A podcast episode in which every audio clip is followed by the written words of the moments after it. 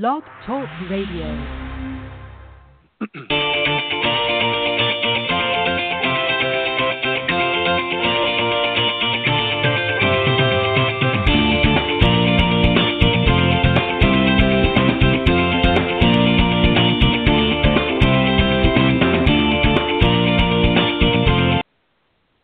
Well, I guess we'll cut that intro a little bit. Good evening, and welcome to Golf Talk Live. I'm your host, Ted Roderico, and I'm not sure what happened to the audio here, but it appeared to want to fast forward. I said I was going to try and speed things up here tonight, but not quite that fast. Anyways, welcome to the show. It's Thursday evening, of course, and welcome to Golf Talk Live. Got a great show for you tonight. Going to be starting things off here in just a moment. Coach's Corner, of course. I've got my panel all ready to go. And then a little bit later on, I'm going to be joined by Mike Maher. He's the Director of Education of the Evans Scholars Foundation up in the Chicago area. He's with the Western Golf Association, and we're going to talk to him a little bit on the second half of the show. And But as I said, first we're going to start off with Coach's Corner. Just to remind everybody, of course, we are live every Thursday evenings from 6 to 8 p.m. Central Standard Time. Best way to find us, go to blogtalkradio.com/Golf Talk Live, and that will take you to the show's link. And, of course, we are live, as I said, Thursday from 6 to 8 p.m. Central. And if you want to speak to the guests or call in anytime during the live broadcast, you're welcome to do so by calling area code 646-716-4667. We'd love to hear from you. Or you can email questions or comments to me personally at ted.golftalklive@gmail.com. And if you're interested in coming on the show, if you're a golf professional, whether you're a player, teacher, coach, or somebody, maybe an entrepreneur that has something that you'd like to share with my audience, I'd love to have you. Again, you can reach out to me at ted.golftalklive@gmail.com. Also, update every week on Facebook. Go to facebook.com/Golf Talk Live blog. You can get the link there as well. And also, you can follow me on Twitter at @TedandBuck CEO, and CEO, of course, is capital letters. And thank you very much, as always, for all the recent followers on my Twitter account. As I mentioned, I got a great show for you tonight. Coach's Corner here. I got three great professionals, John Hughes, Alison Curdt, and Brandon Stooksbury, who've all been on the show before. And I'm going to give you just a sort of a quick intro of all three of them, and then we'll get right into the discussion. John, as I mentioned, a good friend of mine. He's been on the show many, many times. He's a PGA Master Professional as well as the Vice President of North Florida PGA Section, and he's the recipient of the 2013 PGA of America Horton Smith Award, as well as a top 30 instructor for Golf Tips magazine. One of the good ones out there, of course. Also, Alison Curdt, she's joining me here as well. She's been on many times, not only as a panelist, but also as a guest. And she's also a PGA Master Professional in Instruction, and as well as a LPGA Class A member, and one of 11 women to achieve the highest PGA credential earned by an instructor. She's had over 27 years of competition background and has recently played in three LPGA Tour majors. She earned the 2015 LPGA Teacher and Club Professional National Teacher of the Year honor, as well as the LPGA Teacher and Club Professional Western Section Teacher of the Year award in 2012 and 2015. She's set to contribute not only, again, to Golf Tips magazine, but she'll be featured a number of times in segments on the Golf Channel this year as well, so make sure you stay tuned for that. She's currently the Director of Instruction at the Wood Ranch Golf Club and is the Assistant Women's Golf Coach at California State University in Northridge. And she also currently practices as a marriage and family therapist, registered intern, while she's on her way to completing her doctorate degree in clinical psychology, physiology, with an emphasis in sports psychology. So she's well-rounded in all aspects of not only golf, but in sports psychology and so forth. Finally, on the panel, Brandon Stooksbury. He's the Director of Instruction at the prestigious Idle Hour Club in Macon, Georgia. He's ranked in Golf Digest Best in State Instructor Rankings for Georgia and honored as the 2015 Central Georgia PGA Teacher of the Year. Brandon specializes in competitive player development and enjoys teaching players of all levels, from beginner right up to the PGA Tour players. Allison and gentlemen, welcome to Coach's Corner. Thank you. I'm excited to be here. Ted, I'll tell you what, next time you ask me to be on the show, I don't know about these two guests because my ego is very wounded right now after hearing their bios compared to mine. So, we're going to have to talk about this in the future. You got a couple of pretty good people on with me here. Well, I agree wholeheartedly, and I'll tell you, my ego's been bruised many times over the last several years having a lot of you guys on here, so I appreciate it very much. As I said, you know, I appreciate you guys giving your time. I know it's not always easy coming from the lesson tee right out onto the show, so thank you very much. All right, let's get started right into the discussion tonight. One of the things I want to talk about is the golf swing in general. I want to necessarily get into the mechanics and things like that, but I thought a good way to start, and John, I'm going to let you start, and then we're going to go to Alison and then Brandon, and then we'll flip the switch and start with one of the others first. I want to talk about some of the common misunderstandings or misconceptions, if you will, about the golf swing in general from the public's perspective. What are some things about the golf swing that maybe the general public tends to misunderstand or just doesn't get in their pursuit of improving their golf game? So, John, I want to start with you. Based on your experience, what are some of the misunderstandings that the average folks out there have about the golf swing? Well, the first thing I'd say is they get so wrapped up in positions and technical things, getting the club back, that they forget the club's got to get through. And I see a whole lot of people just not finishing swings fully, worried about all these positions. Not that they're not important, but most people are probably best just to think about target. How do I get the club through the ball, and how do I square the face? And when you simplify it as that, most people, I tell you, most people I teach are going to at least hit it a little further and a little straighter. And they get the other misconception, it's really not a misconception, I think Alison will agree with this, is people get so wrapped up in thinking about these smaller items, such as where is my club at this particular point in my swing, they forget about what the game's about, and that's to go play it. And I find myself quite often with people who are paralyzed by too much analysis, reminding them it's a game that you play, not necessarily a game that you pinpoint. It's from a technical standpoint of view. With all due respect to the better players, which I've taught quite a few, most golfers, they do have the athleticism to do that, but not necessarily the time commitment to fulfill it. And right, You're probably better off just sticking to some basics and really thinking about how are they playing? Am I playing smarter with the skills I currently have? And then once they have the time to devote to the mechanics, to the detailed mechanics that make the world-class players world-class players, when you have the time to commit to it, that's probably the better option. Right. Alison, what about that? Great points, John. Thank you. Alison, what about that? John referred to you, obviously, because he knows that you play competitively as well as teach. Do a lot of your students get kind of hung up or caught up in position, where the golf club is at any given time, and maybe focus a little bit too much on that instead of just sort of having a free-flowing swing? What are some of the misunderstandings or misconceptions, if you will, that you've experienced, either yourself or even with some of your students? For most of my students, they tend to everyone has their own unique piece of their swing that they're caught up on. And when they're looking at maybe video analysis, they may be losing sight of the entire picture of what we're looking at and just really focusing on some little nuance that tends to trigger them. So most students, in my opinion, tend to look at positions, and then they have sort of this model in their head that they compare themselves to, whether they've seen that model on TV or in magazines or instructional tips. And so some of the common things that I see that really, really trigger me is keeping your head down. That's probably the most common is, I must not have kept my head down.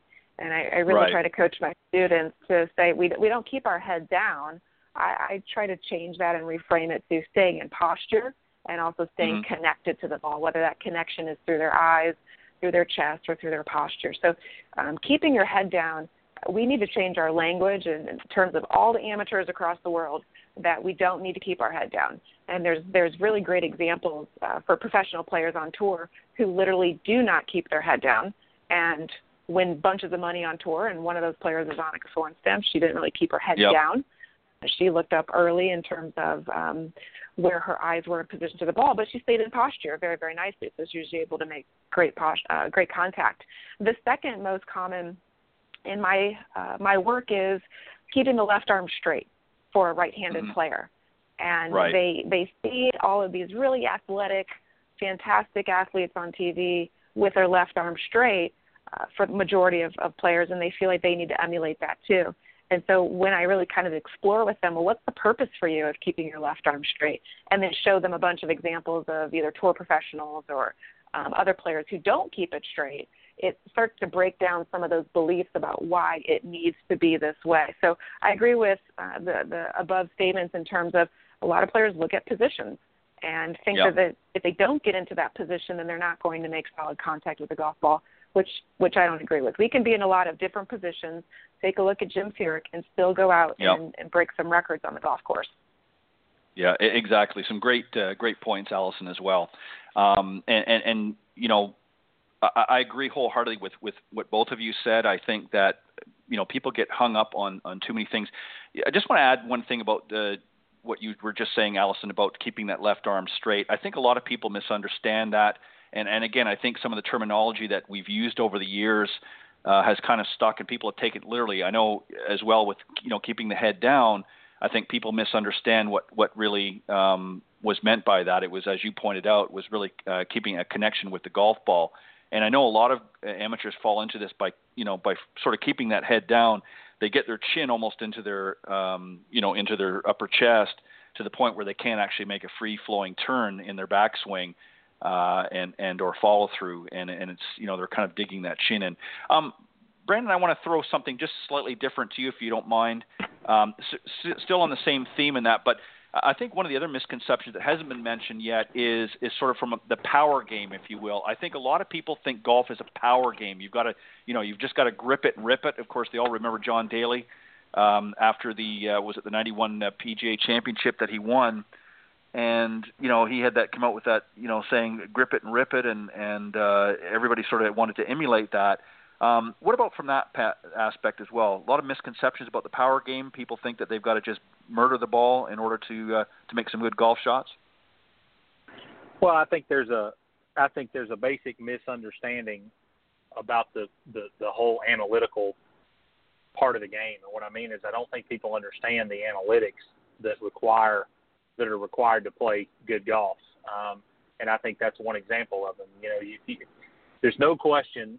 Statistically, at the upper levels of the game, and by upper levels of the game, I mean the elite collegiate level, mini tour level, and professional level, there is no question an advantage to hitting the ball farther.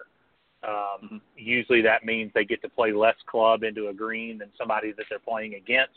And even if they're coming from the rough, they're more accurate using two clubs less than they would be from the fairway with, two clubs more. It just doesn't bear out quite the same as you get down into the amateur levels of golf. Now, make no mistake, I'm not saying you can mishit your driver and hit it out of play and hit it in the woods and top it and do all those things and still play great golf. You have to be able to advance the ball forward, and it needs to go farther with a driver than any other club in your golf bag if you want to be able to play decent golf. But you absolutely do not have to be able to hit it 295 yards to shoot 77, right? And that's what I mean about the analytics of the game. I mean, I spend a lot of my day teaching competitive players, either juniors or college players or mini tour players, and they don't understand. The most accurate ball striker on planet Earth, the guy that leads the stat category of greens and regulation on the PGA Tour, still misses 30% of the time. Right. The most accurate man on planet Earth misses 30% of the time. Somebody today was floored when I told them that from 15 feet, the average tour player makes roughly 25%. From 15 feet, 1 in 4. They're 50-50 from 8 feet. And part of that comes from TV, right? They watch it on TV, and it's a highlight reel on the weekend. Sure. And you don't see the other stuff, and sometimes it's easy to lose sight, but I think distance rolls right into that. People have this misconception because they see the highlight reel of somebody on tour hitting it very, very far, and they assume that that's required to be able to play good golf, and it's absolutely not. You can still play some great golf without hitting it 300 yards. If you can keep it in play and advance it forward with your driver, usually that's pretty good to get to most people's goal. Right. And also, too, what I was also alluding to was just the fact that with the actual golf swing itself, I think a lot of players feel that the harder they swing at it is going to give them that extra distance. And we know that that's not true. There's, if it's not in proper sequence, it's going to create a myriad of problems. So great points by all three of you. Thank you for that. And I think that, I think that there's a lot of many other misunderstandings and misconceptions, if you will, I'm sure, about the golf swing that people have. But I just wanted to talk about a few of them, because I think I still see posts and things on blogs all the time where people are asking sort of the similar questions and inquiring about some of the things that you guys just discussed. And I just thought it was worth mentioning tonight. Alison, we're going to jump to you here first. And what I would like for each of you to do, and as I said, Alison, we'll go with you first, but I want you to talk about, and please, give an example or two if you want, what a player can learn from his or her failures on the golf course. Maybe give some examples of students that you've been working with on course, maybe some situations that didn't go the way that they thought. What were you able to help them, or what were they able to learn from those mistakes that have helped at a later point? That's a really good question, because I think through the relationship that is built with the coach and the student, you have a lot of dialogue and check-in with your student on every lesson to say, okay, what are we focusing on, and where are we going to go with learning from our previous experiences. And so I like to hear what my student has been doing since I've last seen them, in terms of, talk to me about your round. What are things that you liked? What are things that you didn't like? And so as much as I want to emphasize the positive pieces, because I think sometimes we do get too focused on what went wrong and what are the flaws, I want to focus on the positive pieces first, but then what are some of the things that we can improve on and work on? And so sometimes it just comes from really good questioning from the coach to find out what those things are. And a lot of times students might distort what they think went wrong. So, for example, I had this really great story of a student that I've been working with since November, and he was going to leave the game of golf. He was so frustrated that he was going to give up the game of golf. And this was something that he wanted to enjoy in retired life. And so I felt like, gosh, he's really reaching out to me, and I've got to keep this guy in the game. And part of his concern was that his driver wasn't going the way he wanted it to. Therefore, it took away from enjoyment from the game. And so fast forward to July of this year. So it's been about 9 months that we've been working together. And he's staying in the game. He's brought his handicap from a 17 down to a 10. And his relationship with his driver has changed, where it's not so toxic. And he learned from adversity on the golf course that it wasn't his driver, that there were some other elements of his game, including his mental game, that were limiting his enjoyment of just being on the golf course and having fun. And so I think we really do learn a tremendous amount, if we're open to look at it, what happens on the golf course for us. And it may not be what we think it is. So for this particular student, he thought that it was all his driver. And if the driver would just get fixed, then life would be great. Well, we learned that there were some other pieces, that there was more hitting greens in regulation that really took his scoring average down, that making more up and downs really took his scoring average down. And so once the pressure was relieved from the driver, surprisingly enough, the driver started to respond and perform much better, and we didn't even have to do a lot of coaching on that piece. So I would encourage all students to really do sort of like a SWOT analysis, strengths, weaknesses, opportunities, and threats of their own personal golf game, and then have a really deep conversation with your coach. Hey, let's look at some of these pieces and how can I improve on them that fit in line with your goals. Well said, and a great example. What a lot of people don't realize is the driver. The only function really for the driver is to show up in the golf course and be there in your golf bag, and it's really what you do with it is going to dictate how it's going to respond in the golf course. And that's a great point, Alison, because a lot of people get and Brandon was sort of alluding to that as well a little bit, getting caught up with their driver and so forth. And I think a lot of people, tend to do that. When the driver's not working well, they forget about all the rest of the game. They just, don't really pay attention. And you were able to very eloquently give an example here of digging a little deeper, you were able to uncover and help that individual uncover some other issues within their golf game. And once those issues were addressed and improvement was made, suddenly the initial concern wasn't really as big of a concern anymore. And kudos to you for keeping this gentleman playing golf actively again and not giving it up. And Brandon, that goes to really a testament to a great coach and great teacher professional that Alison is we've got a lot of players out there that are frustrated, as she alluded to in the beginning, and we've got to figure out something to do. So let's hear an example that you maybe have of where some of your students, and I know we hate to use the term failure, but I think we learn more from our failures than we do our successes. So what are some examples, maybe an example that you have that you could share with the listeners tonight? Well, I feel like I can make a pretty compelling argument that you can't have success without failure. Right. Because failure is necessary to know what success is. And let me give you a great example. I think as adults, oftentimes we forget how to learn. And I'm not talking about how to learn a new language or how to learn a math problem. That's not what I mean. I mean a motor skill. I'm in the backyard the other day, and I'm throwing a little ball with my 3.5-year-old little girl, right? And I get maybe 5 or 10 feet away from her, and I say, "Okay, honey, throw me the ball." And she threw the ball, and it went about 1.5 feet, right? Now, by most of our players' standards, if you were trying to hit a wedge shot or a chip shot to the hole, and it went 2 feet, right, they would call that a mistake. And my question is, would you call that a mistake for my little 3.5-year-old girl? Well, the answer to that is, of course not, right? It's not a mistake. She gave me her best attempt at the effort required to throw the ball to me. So I picked up the ball, and I handed it to her again. And I pointed at the logo on my shirt. And I said, "No, honey, throw it right here at this logo." And you could look into her eyes at 3.5 years old, and you could see her wheels turning. Right. And her little brain was saying to her, "You know what? I tried to do that the last time, and I did what I thought was necessary, and it didn't work.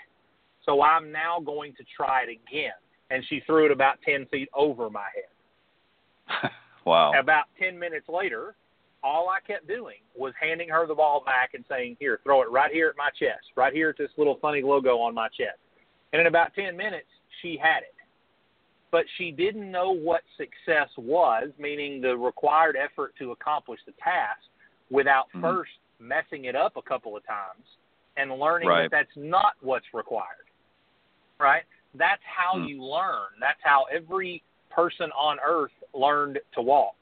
It's how we learned to stand on our 2 feet. We would get up, and then we would fall over to the right. And then we'd get up the next time, and as soon as we'd feel ourselves falling to the right, we'd know that didn't work, so we'd lean left, and then we'd fall left. And after 2 or 3 months of trying that, we finally learned how to walk. But as adults, we haven't had to do any of that stuff in many, many years. I mean, I remember 7 or 8 years ago, my wife buying me an acoustic guitar, and I didn't know how to play guitar. I didn't know the first thing about it. That was one of the most incredible experiences to me in learning what it was like to learn a motor skill again and feeling the fear of failure, the fear of playing in front of that coach, knowing that I couldn't get my fingers to the cord the right way and it was going to make a weird buzzing noise. Well, of course it is. I'm a novice. I'm brand new.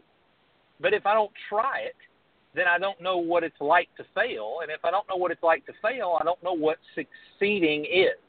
And so I admire Alison in what she says to focus on the positive, and that gets a lot into the coaching and how we have to make sure people stay positive, and I am totally on board with that. But I do not believe we can succeed without first knowing what is not succeeding. And that's where I think failure comes into play. It's an important part of what we do. It is 100% unavoidable. Everyone will fail at something, sometime, someplace, somehow.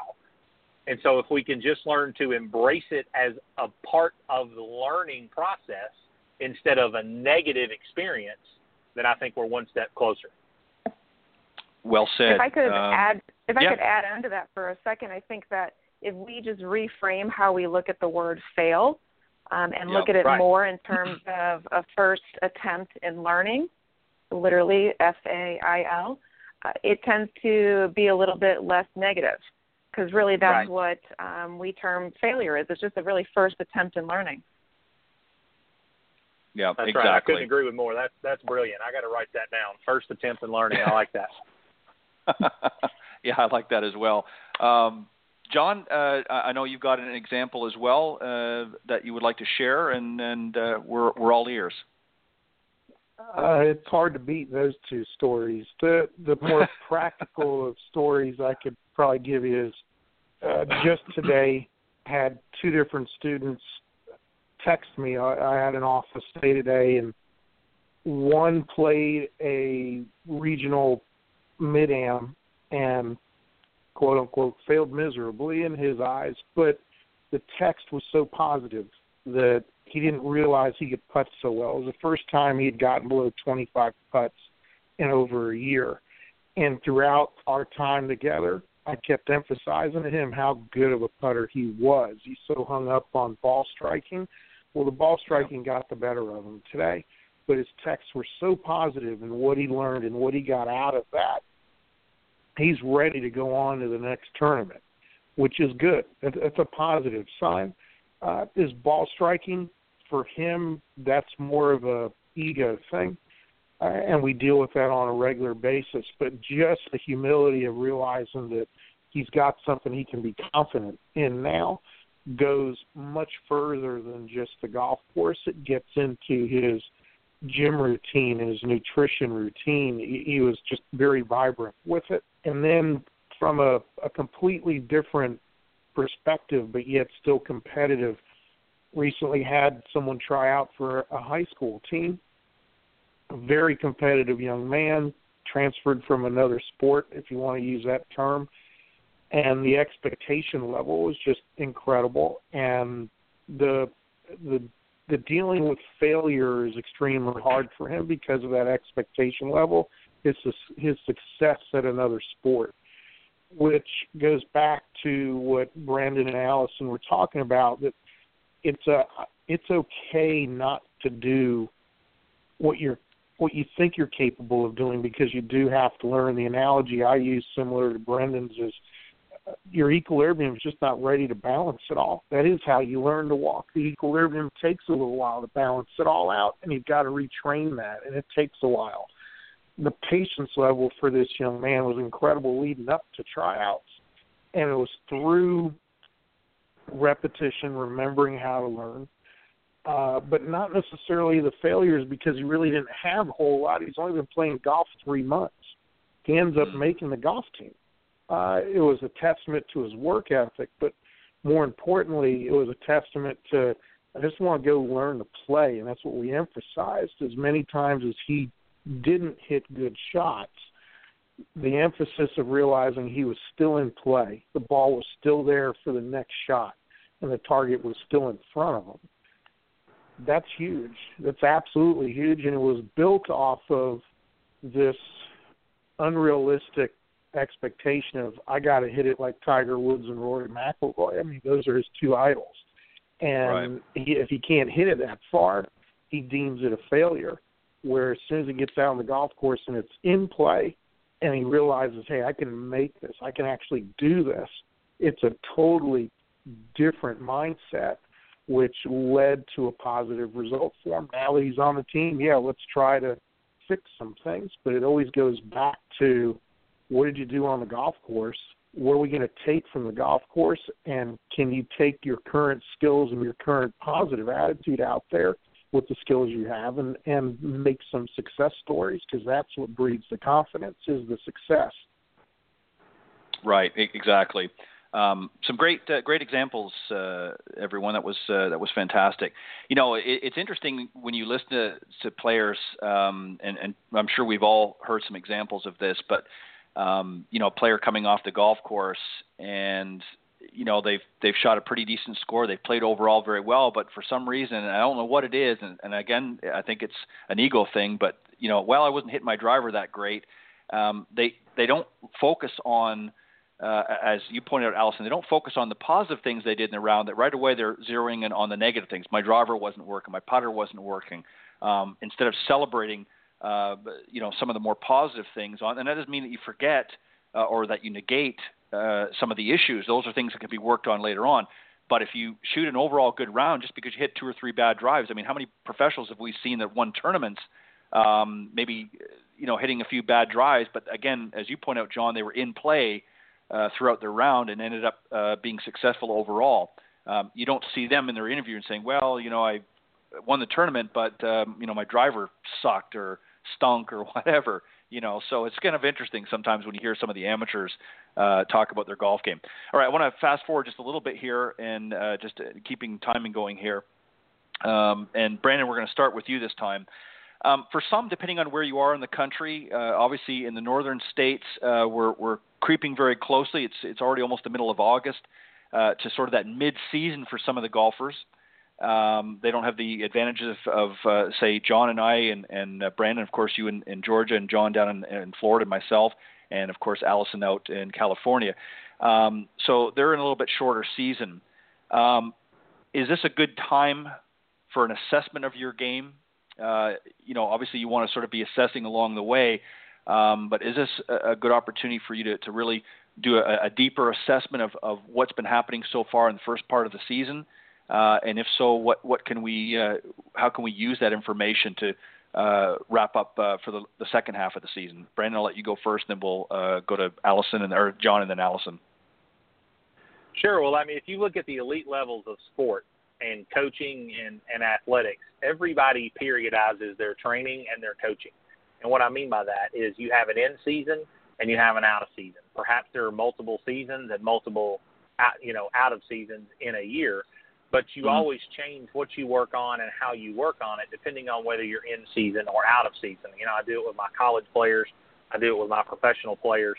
And, you know, we're working on things like technique changes or making motion pattern adjustments out of season where there really isn't any competition pressure, and then somewhere shortly before we start to get into competition season, we start to transition into that competition training mode where we're not really making any technique changes at all.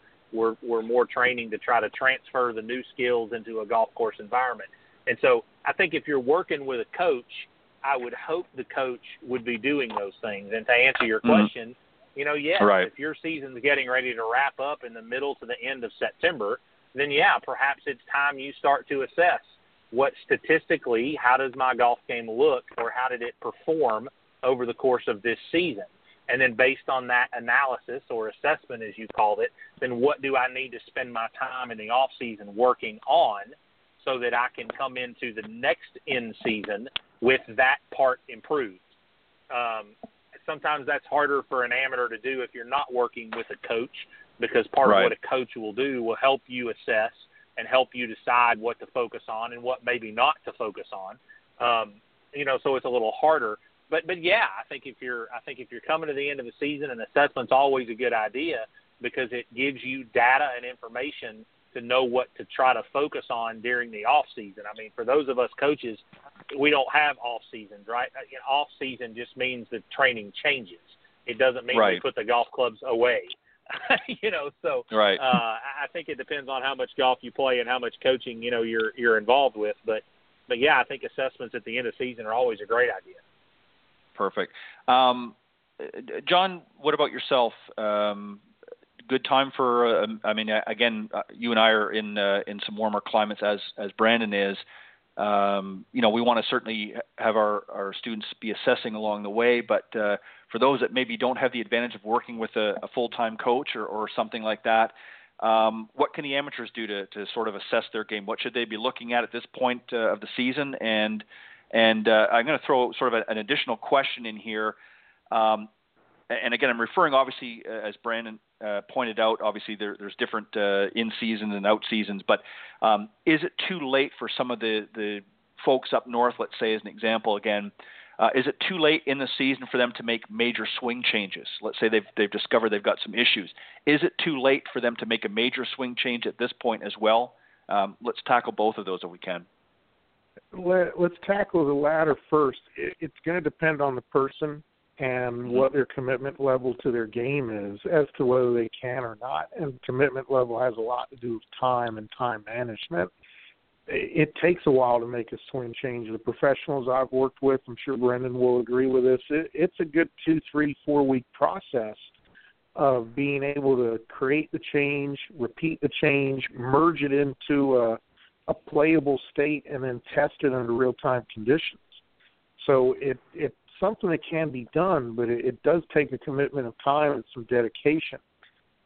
It's not for the faint of heart. It's for somebody who's got some type of goal in mind. Maybe it's the end of the season club championship, or maybe there's a amateur tournament in that particular state that's a big tournament that you're really prepping for.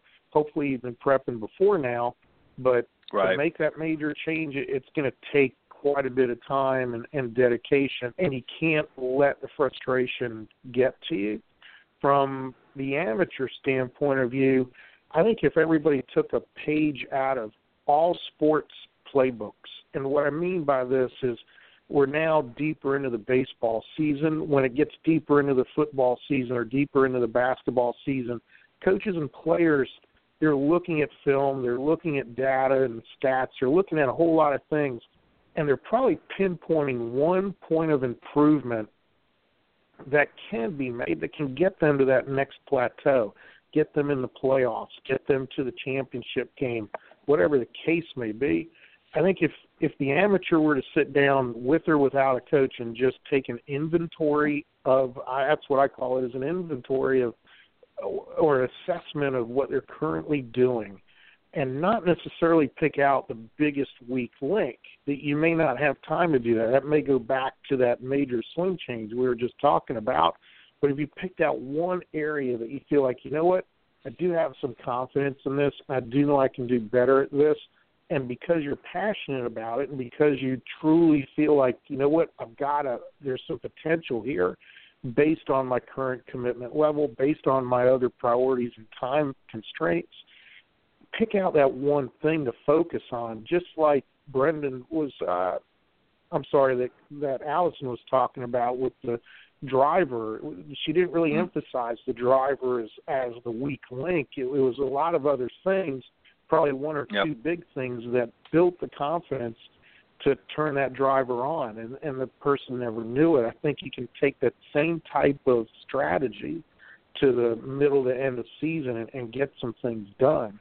I've seen that quite a bit over the years managing and operating golf schools, where people will come in the fall and early winter because they're trying to get a jump on the following spring, but you'll get that late summer person who's got that tournament.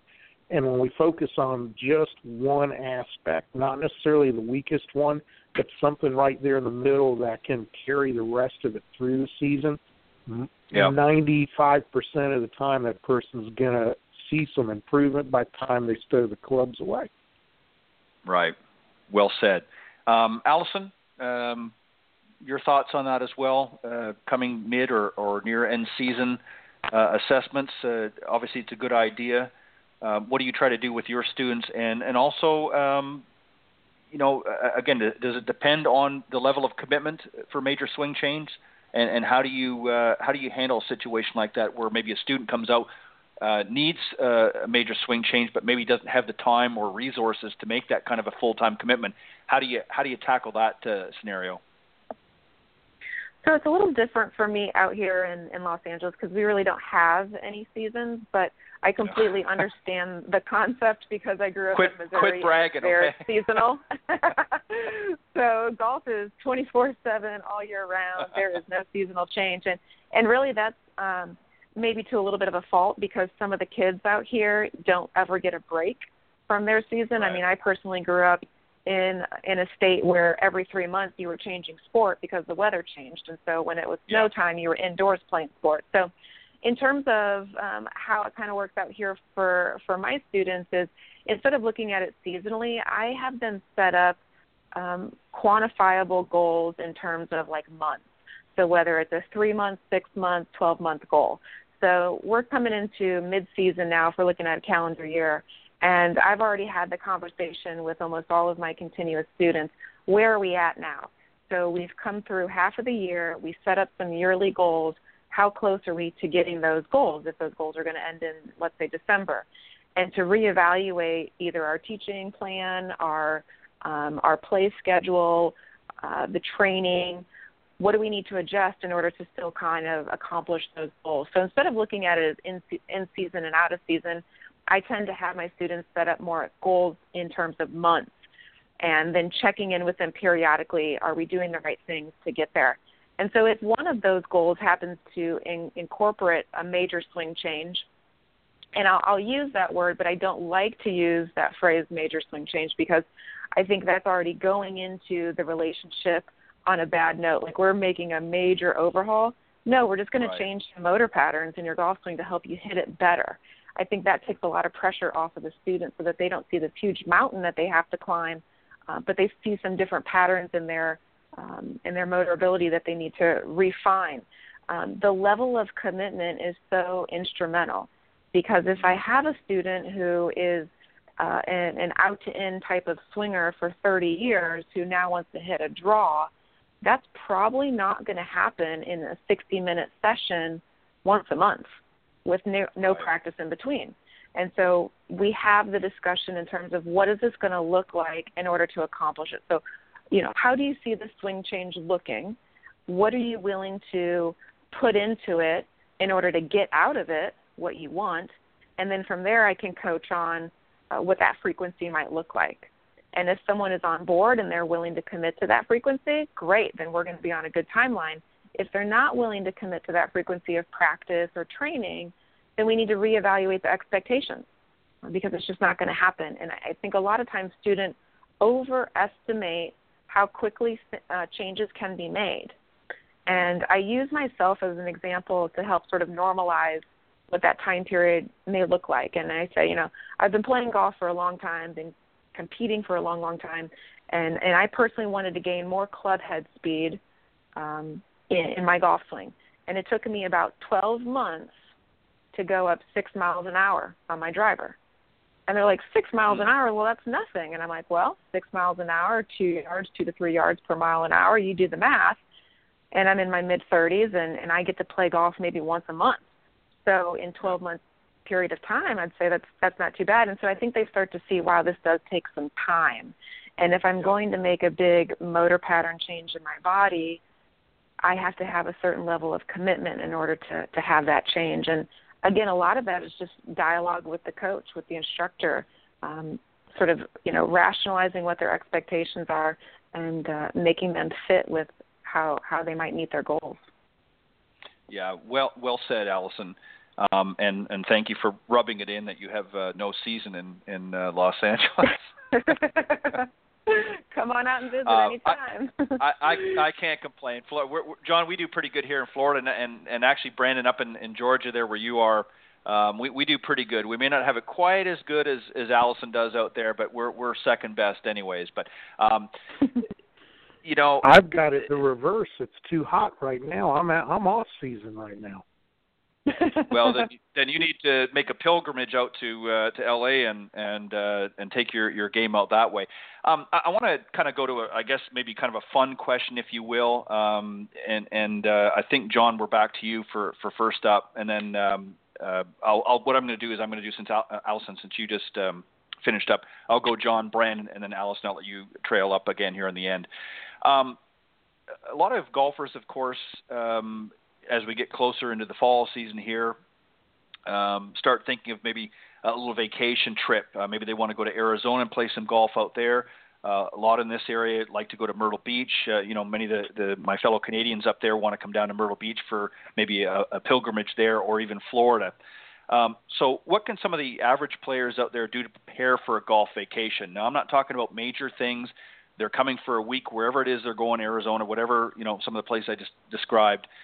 John, what should they do to prepare to make sure that that's a successful vacation, that they're not going to end up, you know, getting too sort of bollock stuff, if you will, with too many changes. Now, what can they do to help make that a positive experience for them with respect to their golf game? You said it to lead off the question. It's a three-letter word that starts with an F, fun. It is all about fun, and as you prep for any of these trips, and I've worked in Myrtle Beach, I've worked in Hilton Head, I'm in Florida, I've been to all the destinations through the golf schools that I've worked for and represented. The real key there is fun. A lot of times everybody's going to get worked up over the camaraderie and the card playing at the end of the night, or maybe it's that special something you're doing with your spouse. That's what you ought to be focusing on. Golf is just part of that trip. When it comes to, hey, I want to play better, maybe there is some kind of incentive to play better. I'll use an example. I've got a really good friend in the Atlanta area who's a client. He works for a major car manufacturer who plays a lot of pro-ams on tour, the Wednesday pro-ams. And his goal was, I want to contribute, which I thought was a really, really healthy way of saying, hey, I want to play at my best, and I want to prep to play in these things because I got three or four other friends, maybe some clients going with me. And very much like the group from, say, Canada going to Myrtle Beach, or the group from Michigan going to Phoenix, or whatever the case may be, you get this expectation level up of what am I going to expect and what am I going to do and how am I going to get it done?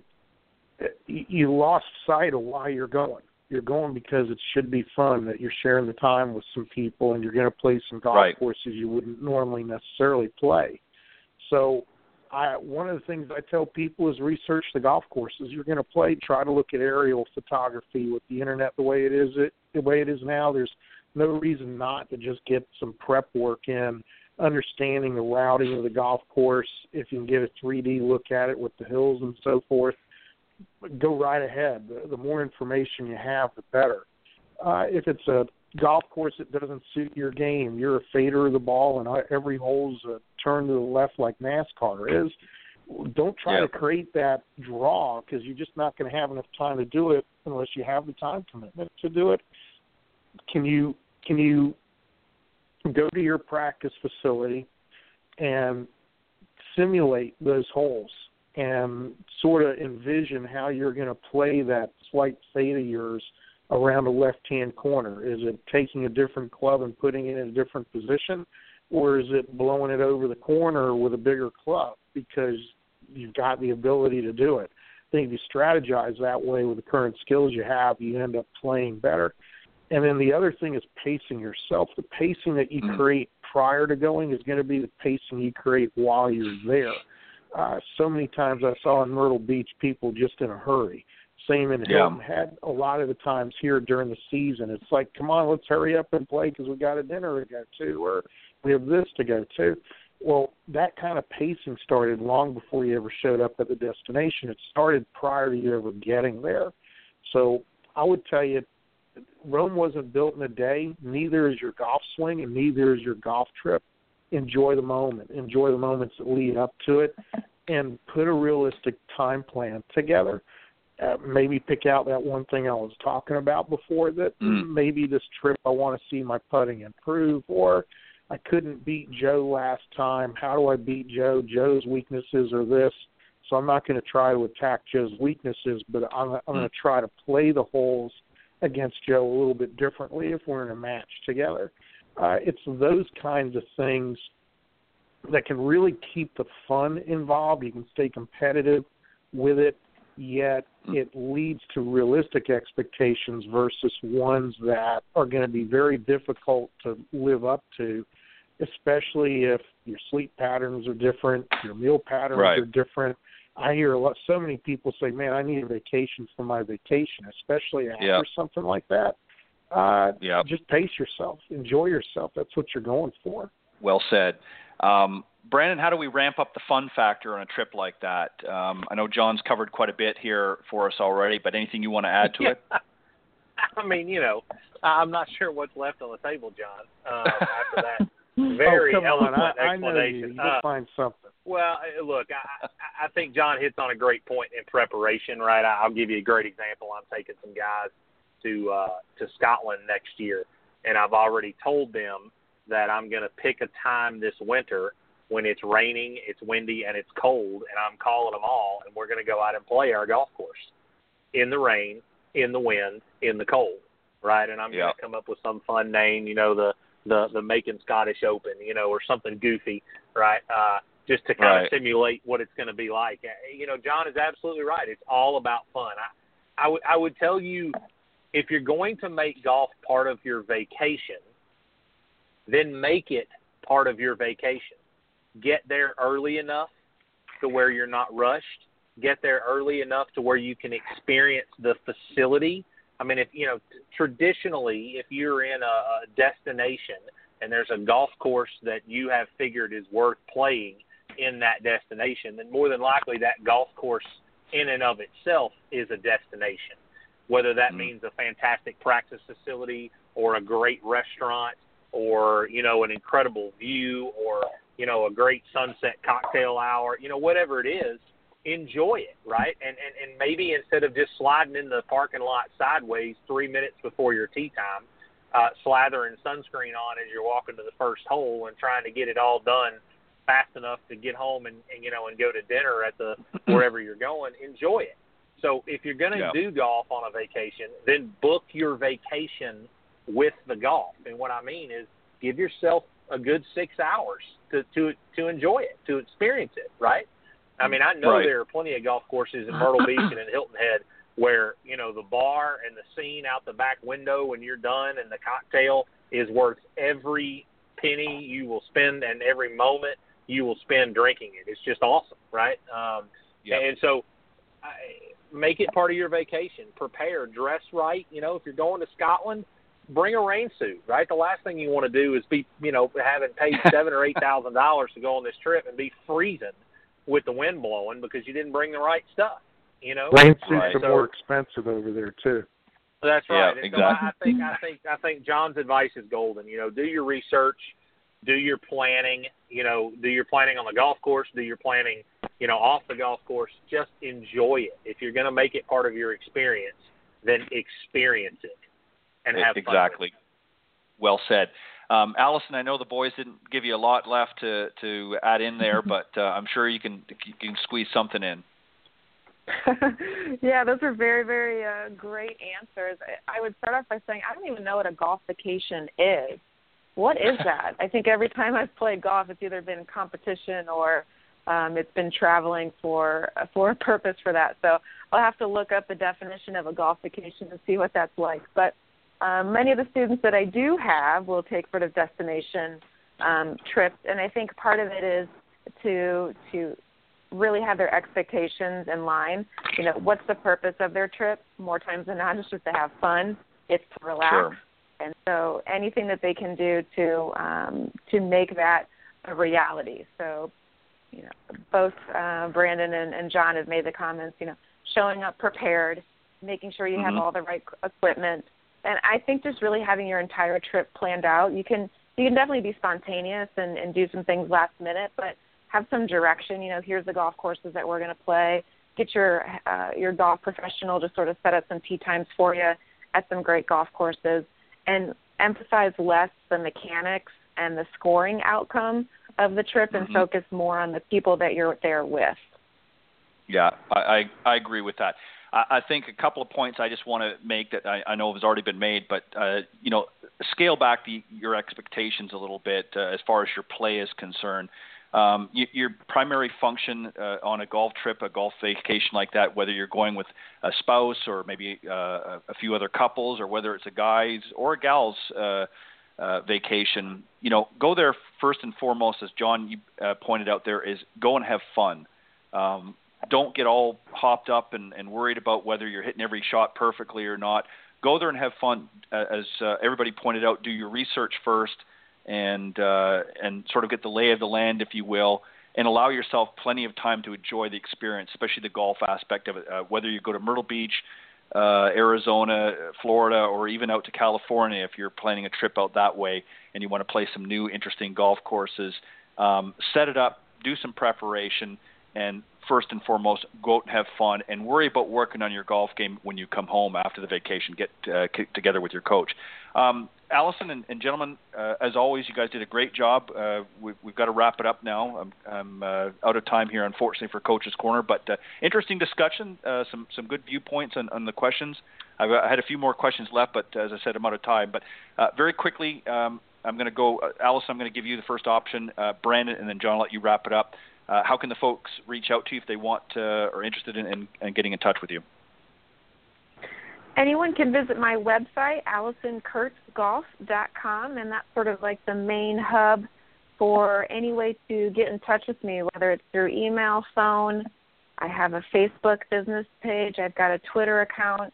I have some YouTube videos as well in terms of if you're looking for a couple of tips, feel free to watch some of those videos, and also any sort of other media that I'm in where I'm offering tips. I usually post stuff like that as well on that website, so Golf Tips Magazine, or you can check out my golf channel segments as well. So AlisonCurtGolf.com. Very good.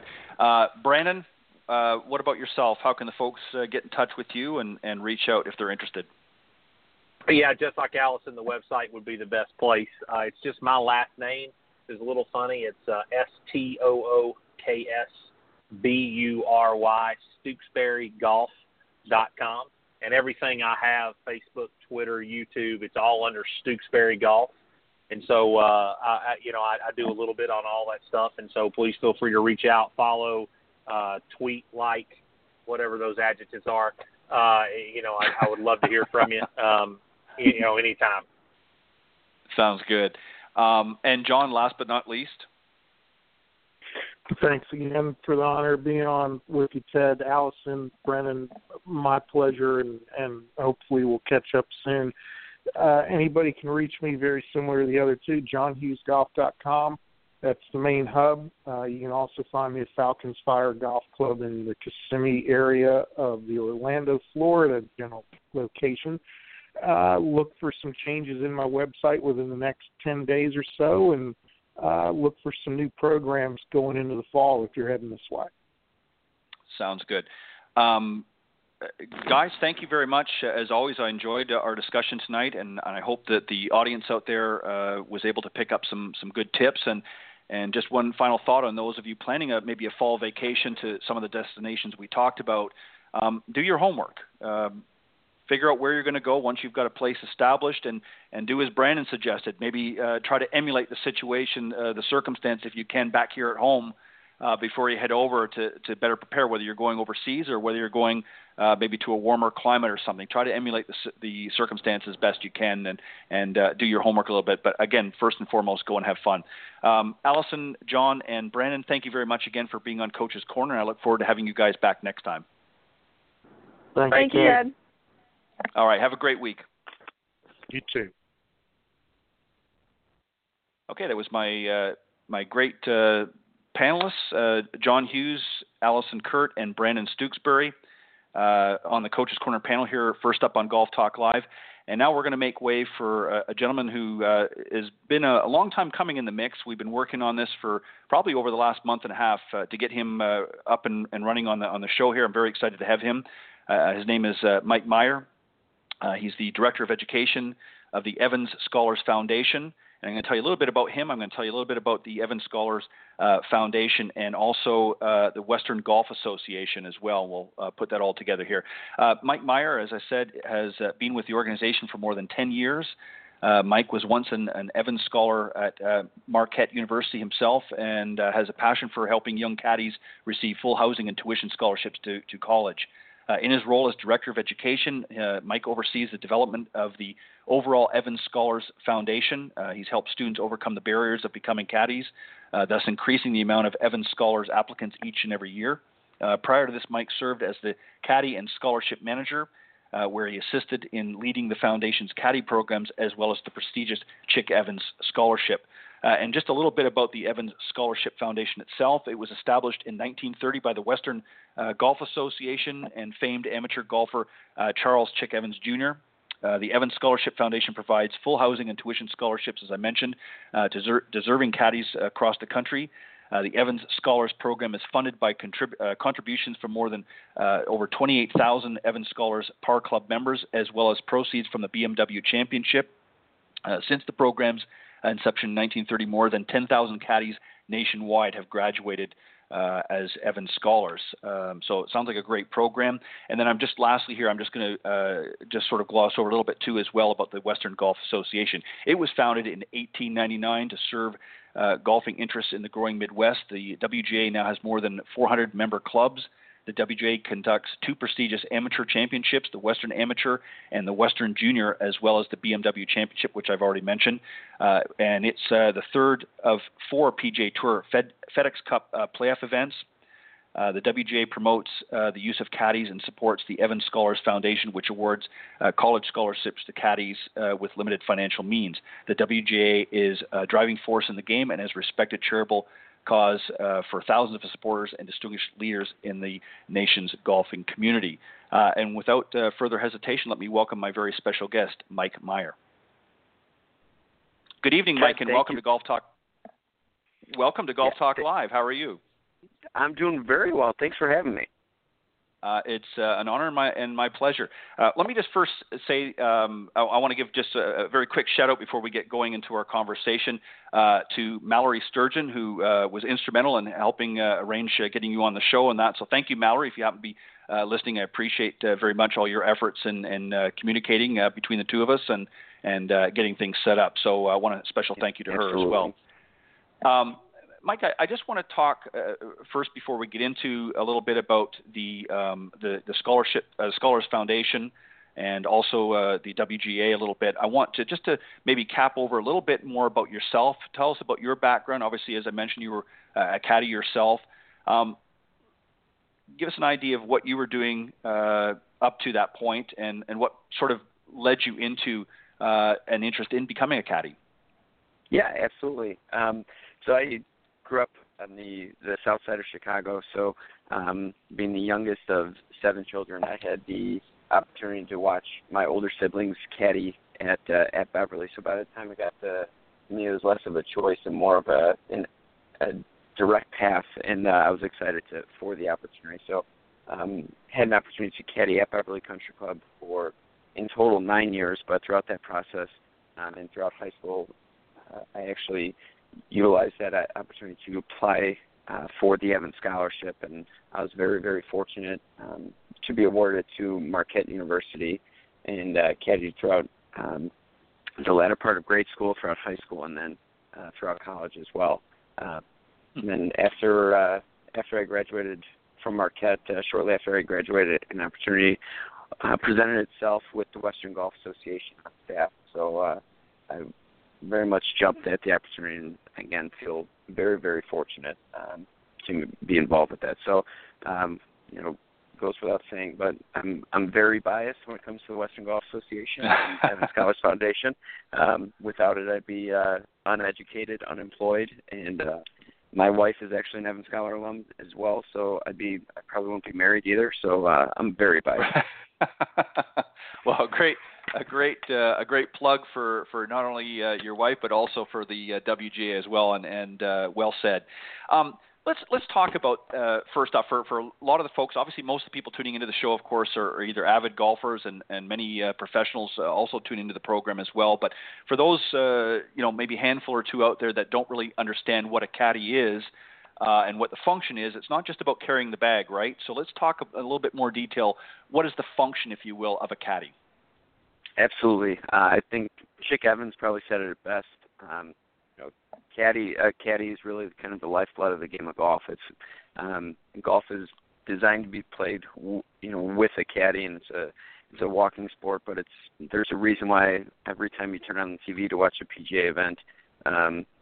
To a certain degree, it is somewhat of a team sport, and that right. There's a reason behind that. So the last thing, caddies very much aren't just bag carriers, obviously right. Assisting with yardage and equipment management, not only cleaning but managing the equipment throughout the round of golf. But, sometimes depending on their ability and the relationship with the golfer themselves, especially some club caddies that will caddy for a a particular golfer more than a couple of times, you start to build a real relationship with them. So sometimes they're strictly caddy, sometimes they're friends, sometimes they're therapists.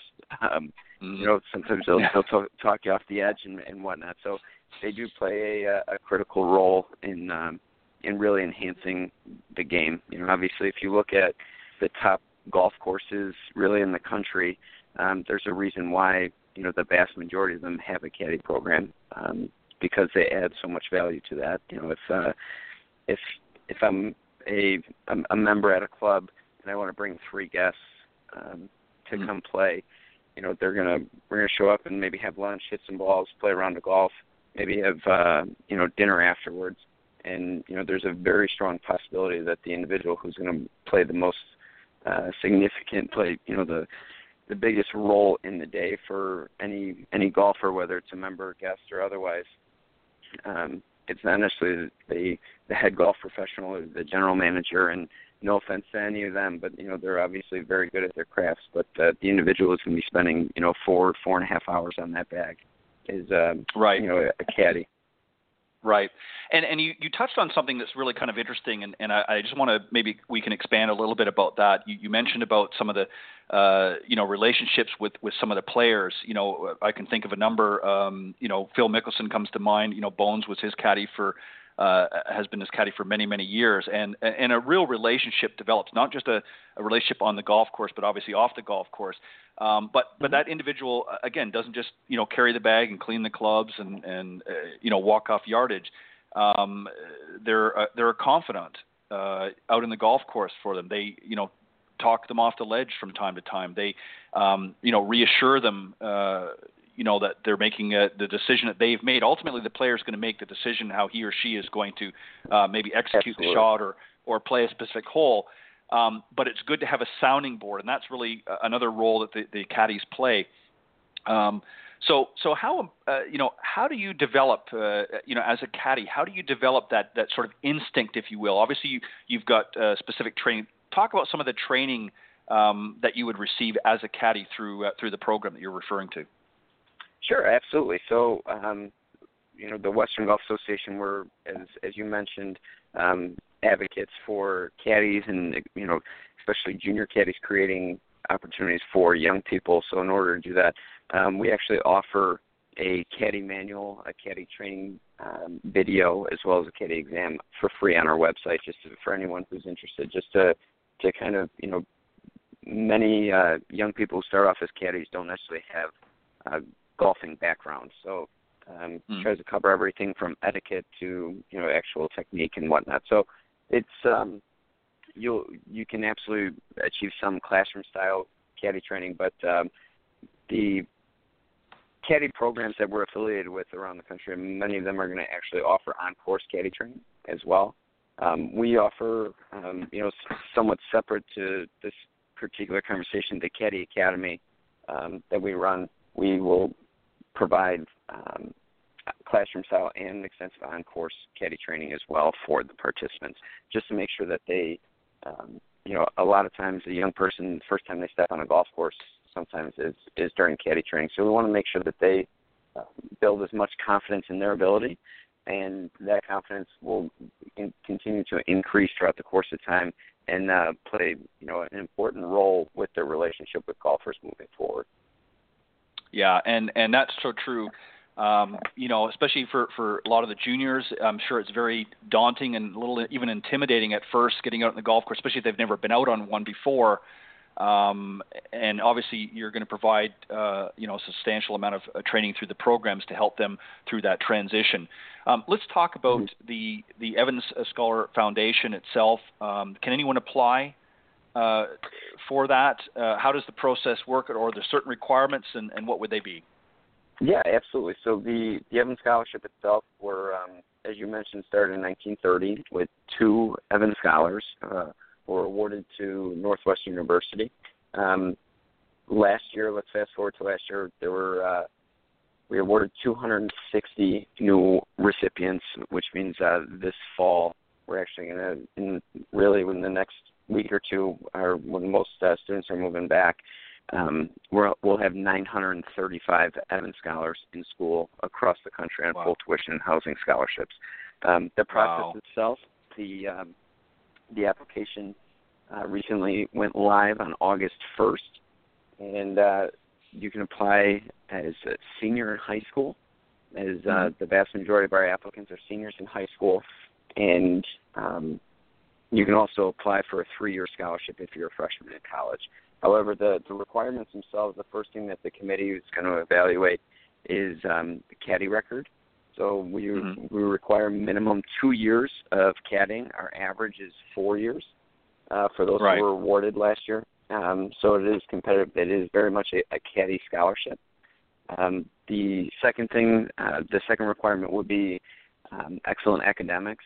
So look at the entire high school transcript. We look at standardized test scores, and then evaluations that are completed by both the club, typically the caddy manager, as well as their high school guidance counselor, to cover kind of the evaluations from their caddying and high school academic careers. And then the third requirement would be demonstrated financial need. We understand everyone has need, especially when it comes to the rising cost of college tuition. We look at the degree of need, how it compares to our standards, as well as how it compares to this particular year's applicant pool. So we look at all the family financial information and look at any extenuating circumstances as well. And then the final criteria would be we look for individuals of outstanding character and leadership.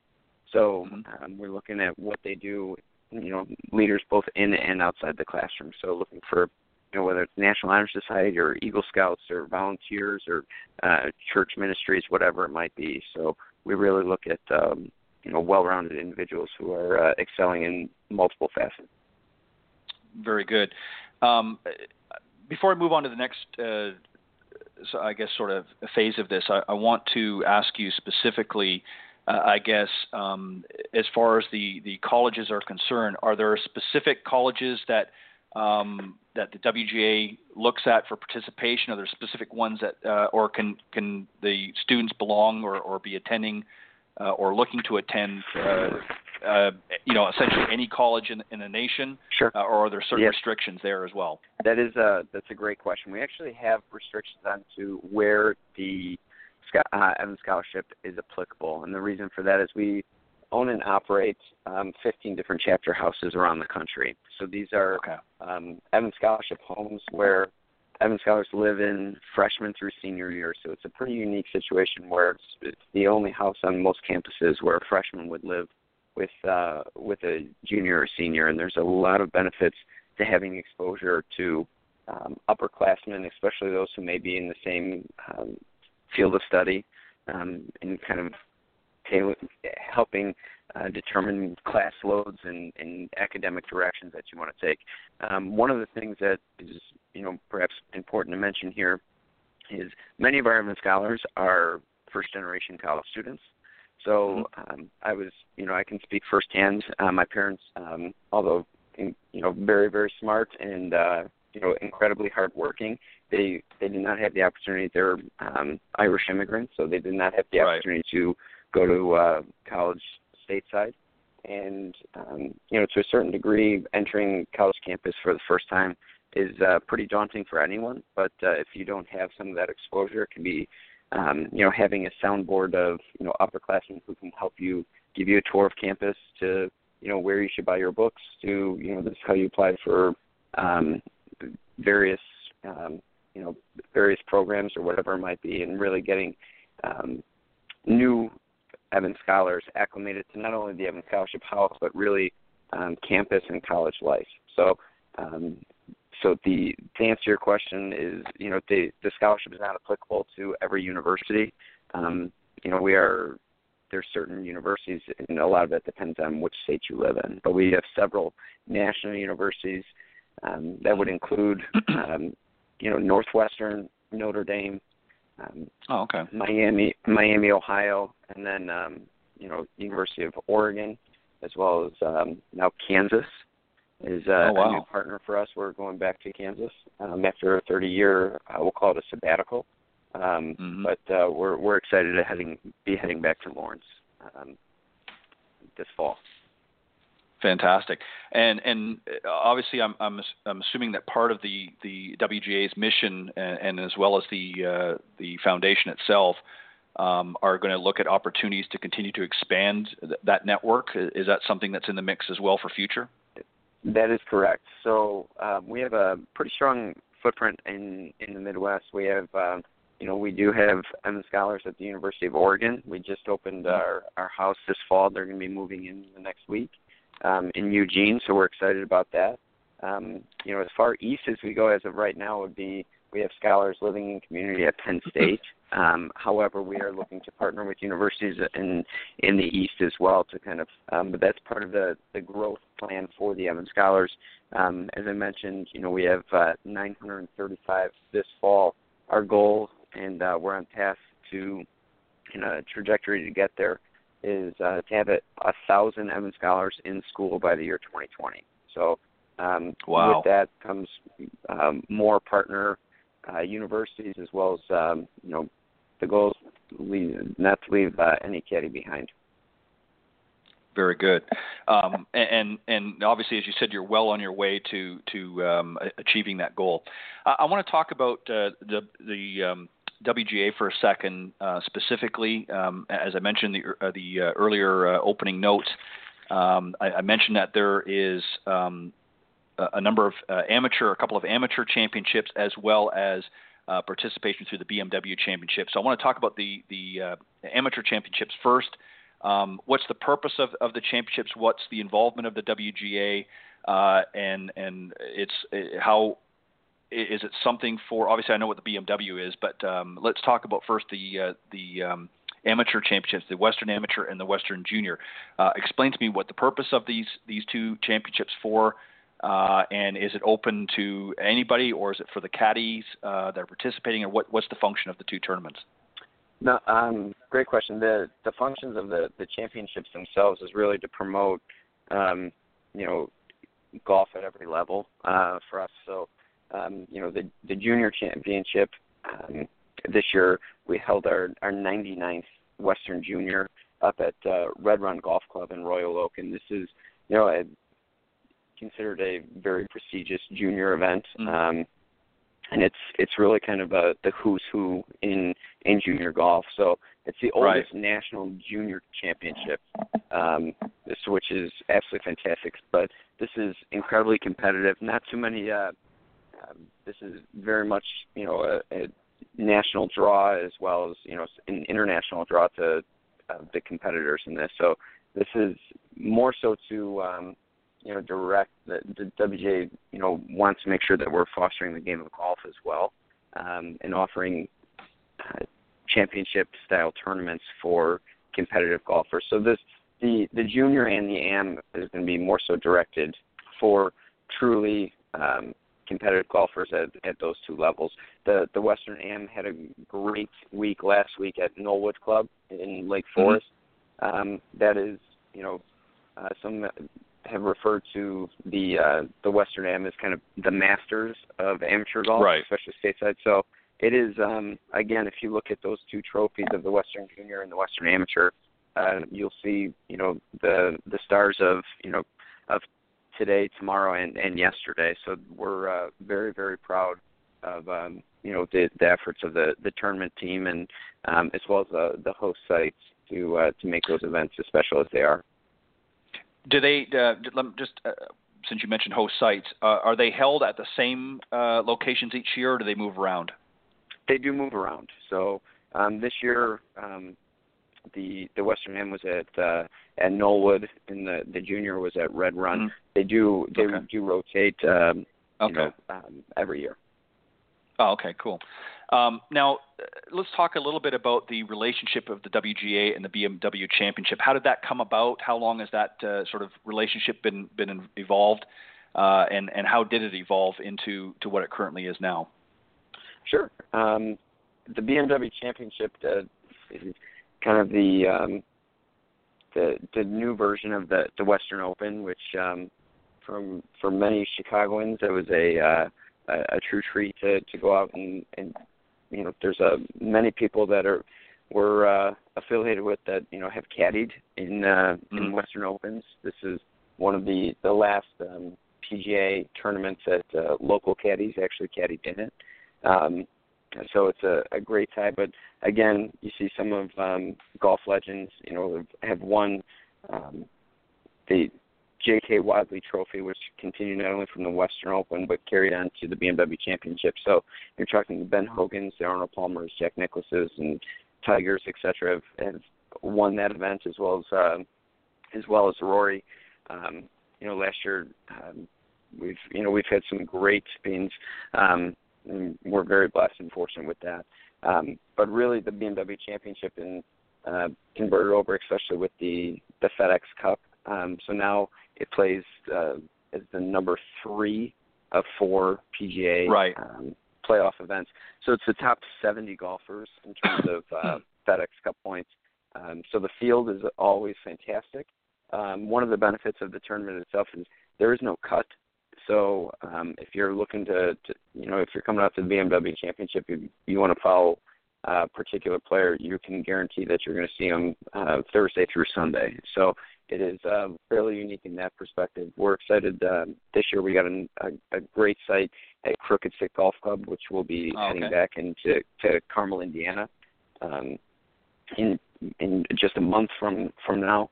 And you know, obviously we're gearing up for that. But all the proceeds from the BMW Championship go to help offset the cost of tuition for the Evans Scholars. Oh, wow. That's fantastic. Mike, let me ask you, you know, now that we've sort of established the process, if you will, of you know, applying for the scholarship and getting into the foundation and that, let's walk through a little bit of what some things that one could expect to learn going through your program, and how long is the program itself? Okay. Are you saying the Evans Scholarship specifically, or are you referring to the Caddy Academy? Okay. The Caddy Academy. Okay. The Caddy Academy is a little bit different. So the Caddy Academy is actually a program that we just concluded our 5th summer of the Caddy Academy, and really the origin from that is we started 5 years ago because looking at our organization, as I mentioned, we're strong advocates for caddies. So but looking at our program and some of our applicant pool, we were noticing a couple of things, and we wanted to knock down barriers of entry for caddies. So the number one barrier is really geography. You know, well over half the country does not have access to a caddy program. So geography is something that, you know, especially if you looked at and you mentioned it kind of earlier in the segment today with the Coach's Corner. You know, if you're down in Florida right now, it's a tough season, you know, during, you know, all those schools out of session. It's not exactly the ideal caddy season. No. So if you look at where many of our affiliated caddy programs are, they're really somewhat in the northern half of the country for the most part. And that mirrors the golf season, aligns with the school year. So that's kind of the reason behind that. So even with that being said, geography is still certainly number one barrier. The second one is really gender. So we estimate less than 5% of caddies in the country are girls, young women, or women. So we want to create an opportunity for young women who academically are excelling, financially they're in some need, geographically they cannot get to a caddy program. So we created the Caddy Academy 5 years ago, and we started off as a pilot program with 12 girls, and fast forward to this year we had 80 young women in the program, and caddying at 12 different clubs in Chicago's North Shore. So it is a residential program. So they actually commit to the 7 weeks, and they actually, many of them are leaving, you know, whether it's Southern California, Atlanta, Philadelphia, D.C., Baltimore, you know, just outside of Detroit, Indianapolis, et cetera, and they're coming to commit to spending 7 weeks with us during their summer. Typically, they caddy 6 days a week at an assigned club, and we provide them breakfast in the morning. They get shuttled to their clubs. by counselors, all of which are women Evans scholars, some of which have actually graduated now from the Caddy Academy. So we have kind of an in-house leadership spiral effect, which is, you know, something that's we're very, very proud of. And then they caddy throughout the day. They get picked up in the afternoon by the counselors. They're brought home, and then they're provided dinner at Woodlands Academy, which is where we house the program, which is an all-girls boarding school in Lake Forest, which is centrally located to all their all the clubs that they're caddying at. So they throughout the, you know, in the evenings, we also do a lot of off-course programming. So we do offer an in-house standardized test prep class for those who are going to be juniors and seniors. So we'll be taking standardized test tests within the next school year. So we want to make sure that we're helping them out as much as possible. We also have guest speakers, typically about one a week, and all of our guest speakers are women, and they will discuss topics ranging from personal finance, personal and professional development. We had a health and nutritionist coach come in and talk to us about healthy lifestyles. And then we also do several field trips. So we've actually had we've had the opportunity to take the girls to professional baseball game. We've gone to watch the White Sox a couple of times, you know, once every summer. We've also provided them with golf lessons. Most of them, they've never stepped on a golf course prior to this program. Many of them have not been on a college campus. Some of them, their first flight was the day that they arrived in the Caddy Academy. Wow! So it's a lot of firsts. And then, you know, one of the things that we want to make sure that we do is expose them to the game of golf. And, you know, they get to caddy in some of the, you know, Chicago's finest caddy programs and golf clubs and country clubs. So they're getting a lot of, you know, they work in a really safe, secure, and healthy environment, exposed to some great role models. But a lot of times they don't necessarily get to play all that much. So we actually provide them with golf lessons, and they find a newfound appreciation for how difficult golf is. So their appreciation for their golfers after that is typically elevates as well. Fantastic. Mike, let me ask you, once an applicant's gone through the process, they've received the scholarship funding and so forth, and have now been part of the Caddy program, does your organization offer any sort of assistance in placement? Like, for instance, you know, obviously students that go through various colleges and that sometimes will have placement agencies or things that will work with them to help them in the particular field of interest. Do you offer something like that, or do you have a way of guiding them into sort of the next phase of their caddying life, if they want to maybe are interested in caddying on tour? Do you have an opportunity to work with maybe some of the tours to get them out there and introduce them to players and things like that? How does that work? Yeah, so in terms of, you know, the Evans Scholarship, we view it as kind of a lifelong program. It's very much goes well beyond the 4 years of college. We actually have a leadership council who are made up of many alums and some non-Evans Scholar alums who are, you know, young but, you know, industry leaders, whether it's in, you know, business, healthcare, etc. And we'll actually line up current Evans Scholars with someone that's in their industry, just to talk about, you know, here's if you're thinking about banking, you want to consider this, or if you're thinking about consulting, you may want to consider this, or whatever it might be. So you have kind of an advocate and a mentor before you graduate, so you can start lining up job interviews. You can kind of dial in your resume, go over interview techniques, etc., and really kind of everything from kind of reviewing your LinkedIn profile to, you know, I understand you're really interested in, you know, the ABC Incorporated. I actually have a friend who's over there, so I can, you know, I'd be happy to introduce you. So we try to line them up with you know, careers and jobs after college. In terms of caddying on tour, we don't have too many Evans Scholars caddying on tour. We do you know, to a certain degree, we kind of view caddying as somewhat of a stepping stone job, and we understand how tight that market is for tour caddies. Some of them are have been doing that for, you know, several decades. But we do absolutely honor caddies. We actually now administer the Caddy Hall of Fame, which is so we actually inducted the Murray brothers last year at the BMW Championship, right after the Pro-Am round. So that was exciting. We've got several people, including, you know, obviously our very own Chick Evans, who've been honored into that program. Fantastic. You know, I guess what's interesting about this is, you know, for a long time, you know, we watch, and again, I'm going to refer to the tours, of course, the LPGA and the PGA. You know, we often see the caddies, and I guess here, as more and more of them have become better known to the golfing community. Again, you know, I mentioned Bones, who is, of course, Phil Mickelson's caddy. And then, of course, Lee Trevino, his caddy, unfortunately, is no longer with us. But, you know, there was always such a close relationship.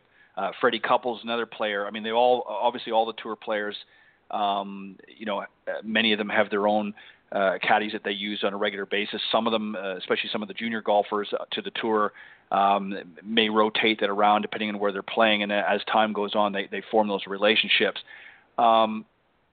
Do you see, as things progress with your organization, more and more opportunities for some of the individuals that have gone through your program, especially the women, having more and more opportunities, not just caddying throughout the various clubs that you work with, but maybe, you know, opening up doors down the road, getting out on tour and that, so that some of them can get access that way? Is there a formula, if you will, that you're working on maybe for future to open those doors? It's funny you bring that. They didn't necessarily caddy in the event, but since the International Crown was actually in town this summer, we had the opportunity to take the girls from the Caddy Academy and kind of get a behind-the-scenes look at an LPGA event. We got kind of a tour of the media center, as well as got to meet some of the players, and it definitely piqued an interest in terms of creating a pathway and kind of, you know, creating blazing a trail for some of the women in our program to caddy on tour. That hasn't necessarily been something that's really been one of our focuses as of right now. Exposing them to golf and really to industry leaders, whether they're in the golf industry or otherwise. That's really kind of been the focal point for us as of late. Right. Well, and again, it's essentially what you're doing is you're opening a door for them and creating opportunities, and obviously how far they go is going to be obviously up to them. But no, I think it's a great program. It was very interesting, you know, when you look at how golf is traditionally played now, you know, it's kind of in the mainstream, it has gotten away with obviously exceptions of what you're dealing with. You know, everybody's jumping in a golf cart and that, and it's really a shame because, you know, I think that there's, in my opinion, a much better enjoyment. I'll give you a good example. You know, as we talked about earlier, the caddies provide valuable information for many of the players, and I think many amateurs would benefit from playing courses that offer a caddy for a number of reasons. First off, it's a sort of a camaraderie that can be developed over, as you said, 4 or 5 hours, depending on how long they're playing. But also caddies have a great insight to the course itself. I mean, they're familiar with the course, especially if somebody's coming to play a course that they've never played before. So there's a lot of opportunities. Absolutely. And certainly you can get that, you know, information, I know, from the club pro and things like that. But again, it's very limited, or, you know, yardage books and things like that. But again, you know, you're developing an opportunity, really. I would love to see more and more of that, and I hope that your organization continues to grow, and as it seems like it is, and maybe we can get back to more of that type of format in some of these other courses across the nation. And, you know, we're firm believers, you know, carts and caddies can coexist. But when it comes to an experience, walking with one of the coolest things that you can see is looking down a fairway and seeing four golfers with four caddies walking. I'm biased, but that's about as good as it gets. One of the things that shouldn't be downplayed is when it comes to taking a caddy, it is it's 4 hours to have them truly impact your round. Whether it's a blind shot or this putt is going to have a tendency to go right to left or just local knowledge, but it is an absolute opportunity for golfers to really take on. Although it's a short window, but that 4 hours can play a critical role for a young person, especially just learning a little bit more about what someone does for a living, or getting some advice about maybe they graduated from university that they're considering or whatever it might be. It is it's very much a two-way street.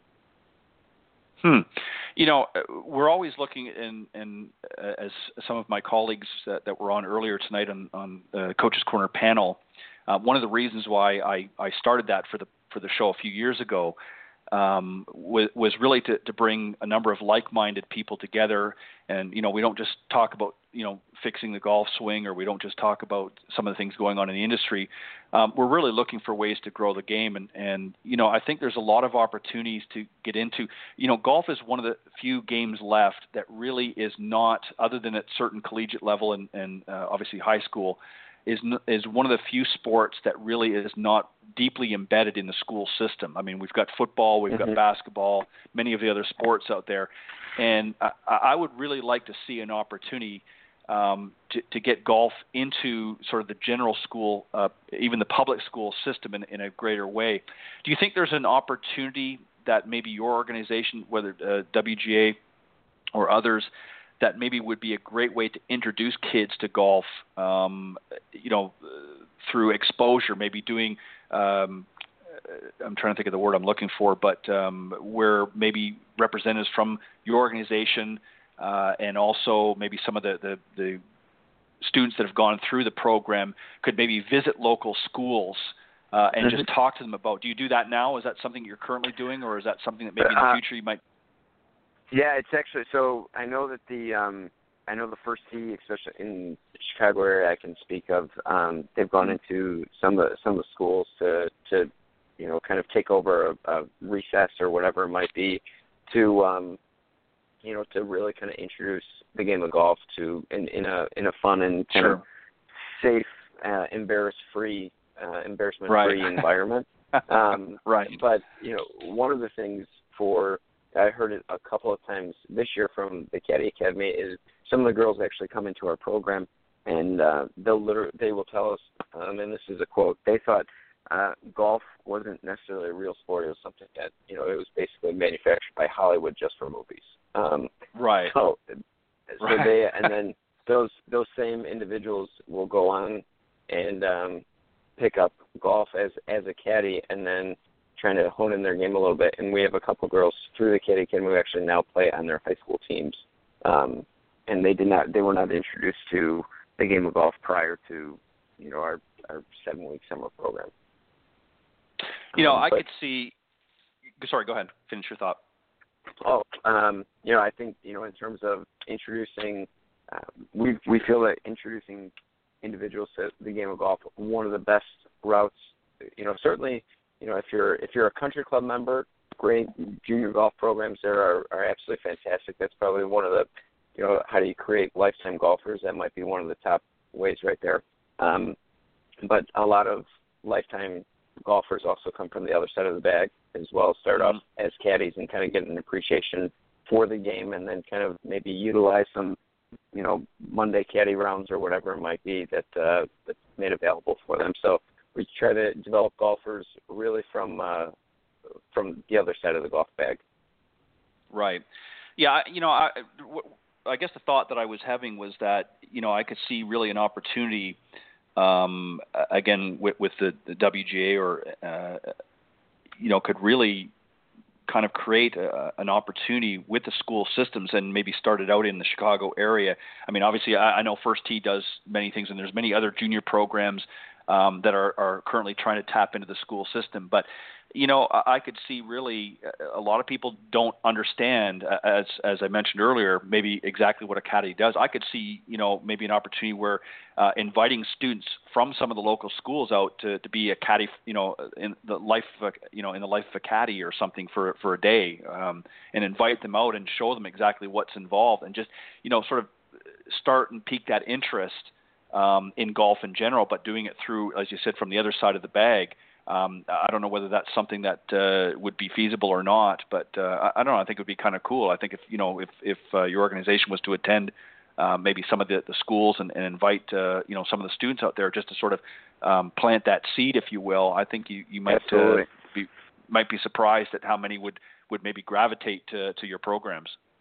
Yeah, that maybe would have never thought. You know what I'm saying? Like that maybe you've never been exposed to golf. Maybe you don't really understand. They see, as you said, they see what's in Hollywood puts out, or they see what's on the PGA or LPGA tours, but they don't really see it from the other side of the bag, as you pointed out. So I don't know. It might be something to consider. Absolutely. But so obviously you went through the program, and I think you mentioned your wife as well. What were some of the things that you took away from the program that maybe some memories that you have from going through the caddy program itself? And obviously, you mentioned you were an Evans Scholar graduate. Yeah, absolutely. My, without a doubt, I have a twin brother who, being able to, our first jobs were caddies. So having the opportunity to go spend a summer working with alongside my twin, and then making, some of our lifelong friends through the caddy art. And there's some life experiences that are best learned in the caddy art. But then, there's an opportunity to, you get a new boss every day. So you get the opportunity to interact with, a lot of different people and a lot of different types of people throughout your time as a caddy. So being able to manage different, personalities or personality types, different skill sets of golfers, and making sure that you're doing your best to really kind of identify what they're looking for. Maybe it's just a after work, round of golf that they're just looking to really kind of let their hair down and have fun a little bit, or it could be the club championship, and they're looking to bring home some hardware, and they're looking for any help that they can give. So. It was cool to be able to play a role in a job where, although you're working hard, you're not necessarily the focal point of. Right. I think that's important, especially growing up and having the opportunity to learn some humility, especially early on in life, is critical. Yeah. But then fast forward again, beyond fortunate to have been awarded the Evans Scholarship and. Again, some of my lifelong friends, aside from, my wife, coming from the Marquette Evans Scholarship House, I was very, very fortunate and still fortunate to be able to call those individuals friends. And I've benefited from their experiences. Like I said, I didn't necessarily have, there's a lot of us were going through similar experiences, being away from home for the first time or whatever it might be, and kind of having that network and that kind of security blanket to kind of lean on, especially in your first semester or first year in college, was kind of critical. Yeah, it's certainly scary for a lot of kids, and we've geared up for another season. For many of the kids gone away now for college, some of them are not starting for another week or so, depending on where they are in the country. But it certainly can be very daunting, and it's nice to have sort of a shared camaraderie, if you will, and it sounds like you guys have got a great working with a great organization and for a great cause. Michael, I want to just thank you very much for coming on tonight. Again, I appreciate you doing so, and this is really an area that I haven't really talked a lot about on the show as of yet. We've talked about many things from the instructional side, and I've had a number of very highly talented entrepreneurs in the golf industry come on, but we really haven't had anybody from this area. So I really appreciate coming on tonight and talking a little bit about your caddy program and about the Evans Scholar Foundation. and obviously the Western Golf Association. I appreciate your time very much. Yeah, this is a treat, Ted. Thank you very much, and thanks for what you're doing. And honestly, anytime, and certainly appreciate the opportunity. Well, I'll tell you what I'd like to do, and I know we didn't get an opportunity to do it this time, but I'd like to maybe have you come back again and maybe get some of the folks that have gone through the program, and maybe even some of the ones that are currently going through the program, and maybe invite them to come on as well for a little bit of a discussion and share some of their thoughts and some of their experiences that they've had. So we'll set that up for a little bit down the road. Maybe we'll work that into the new year. But I would definitely love to do that. And you've got a home here, so you're welcome to come back anytime and share it. Thank you very much. And as new things unfold with your organization, reach out to me and I'll do what I can to help spread the word. Which reminds me, how can those that are interested maybe learning more? You mentioned earlier a website. What's the website link, and where can they go to learn more about the Evans Scholars Foundation and also the Western Golf Association? Yeah, absolutely. Our website is wgaeff.org. So like Western Golf Association, Evans Scholars Foundation.org. So all of our information pertaining our championships, our scholarship, as well as the Caddy Academy, caddy training materials, all that is located right at that website. So happy to obviously our contact information is there as well. So if anyone has any questions. Perfect. Again, Mike, thank you very much for taking the time to join me this evening. I know it's not always easy after you finish a hard day of work to have to come and chat for an hour, but it's a great game and we enjoy it very much, and I enjoy doing what I'm doing as well. So, and it's a pleasure and honor to talk with some great guests like yourself. Excellent. Happy to do it. Thank you so much. Truly an honor. All right. Thank you, Mike, and have a great weekend, and I look forward to having you join me again on Golf Talk Live. All right. Thank you. Take care. Bye-bye. All right, bye-bye. Okay, that was my very special guest. As we wrap up here for another evening, Mike Maher, the Director of Education for the Western Golf Association's Evans Scholar Foundation.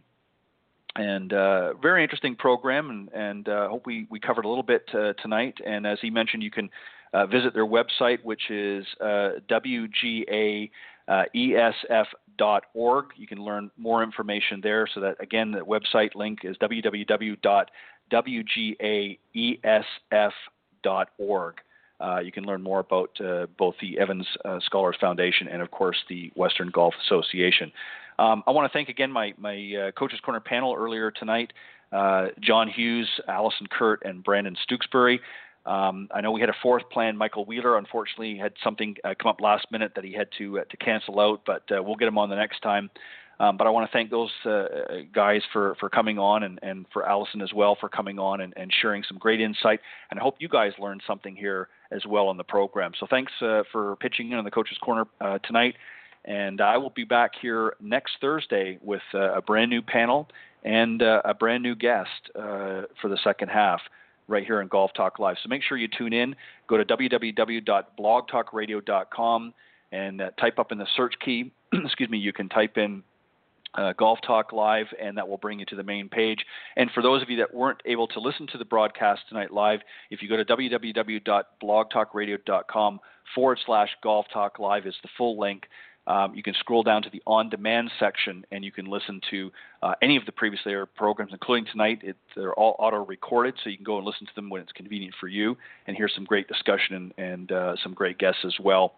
And I want to take this opportunity, as I always try to do, and sometimes I remiss my duties here. I want to take this opportunity to thank all of my listeners worldwide for faithfully tuning in each week to Golf Talk Live. I really sincerely mean this from the bottom of my heart. I have a great amount of pleasure and enjoyment of having a number of highly talented coaches, teaching professionals, authors, and entrepreneurs stop by, and now a great education program, a caddy program as well. So I've had that on the show as well, and we're going to keep moving the needle forward.